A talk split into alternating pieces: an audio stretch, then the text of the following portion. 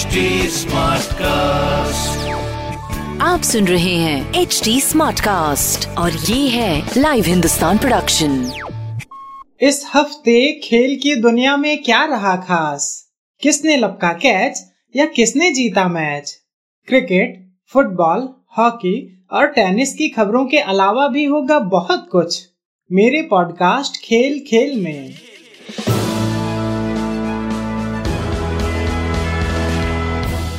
नमस्कार लाइव हिंदुस्तान से मैं हूँ रत्नाकर पांडे।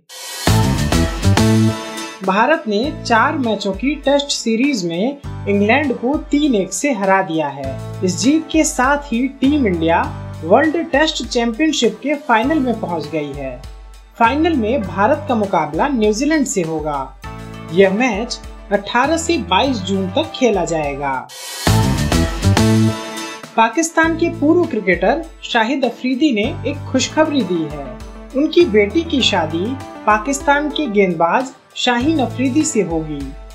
शाहिद ने ट्वीट कर कहा कि जल्द ही शाहीन और उनकी बेटी की सगाई होगी।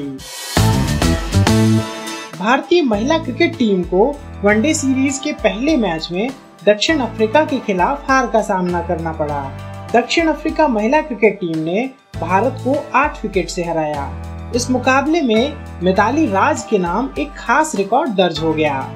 वनडे क्रिकेट में सबसे लंबे करियर के मामले में उन्होंने सनत जयसूर्या समेत कई दिग्गज खिलाड़ियों को पीछे छोड़ दिया। इस मामले में अब सिर्फ़ सचिन ही मिताली से आगे हैं। सचिन का वनडे करियर 22 साल और इक्यानवे दिन का था। वहीं मिताली का करियर 21 साल और दो सौ चौवन दिन का हो गया है। भारत की star shuttler PV Sindhu Swiss Open badminton tournament के फाइनल में पहुँच गई हैं। उन्होंने महिला सिंगल्स में डेनमार्क की मिया ब्लीचफेल्ड को 22-20 और 21-10 से हराया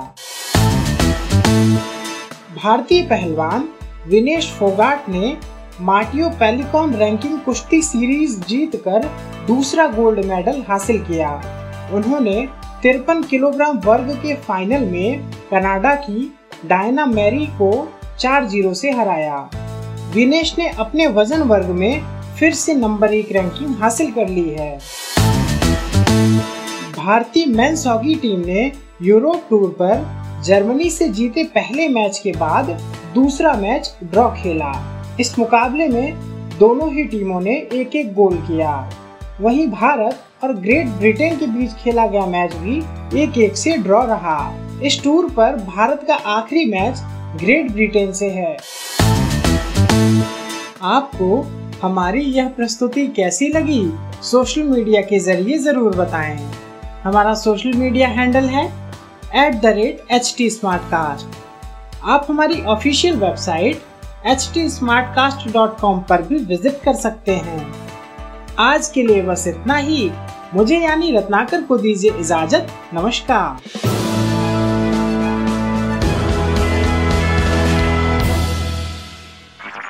आप सुन रहे हैं एच डी स्मार्ट कास्ट और ये था live Hindustan production smart Smartcast.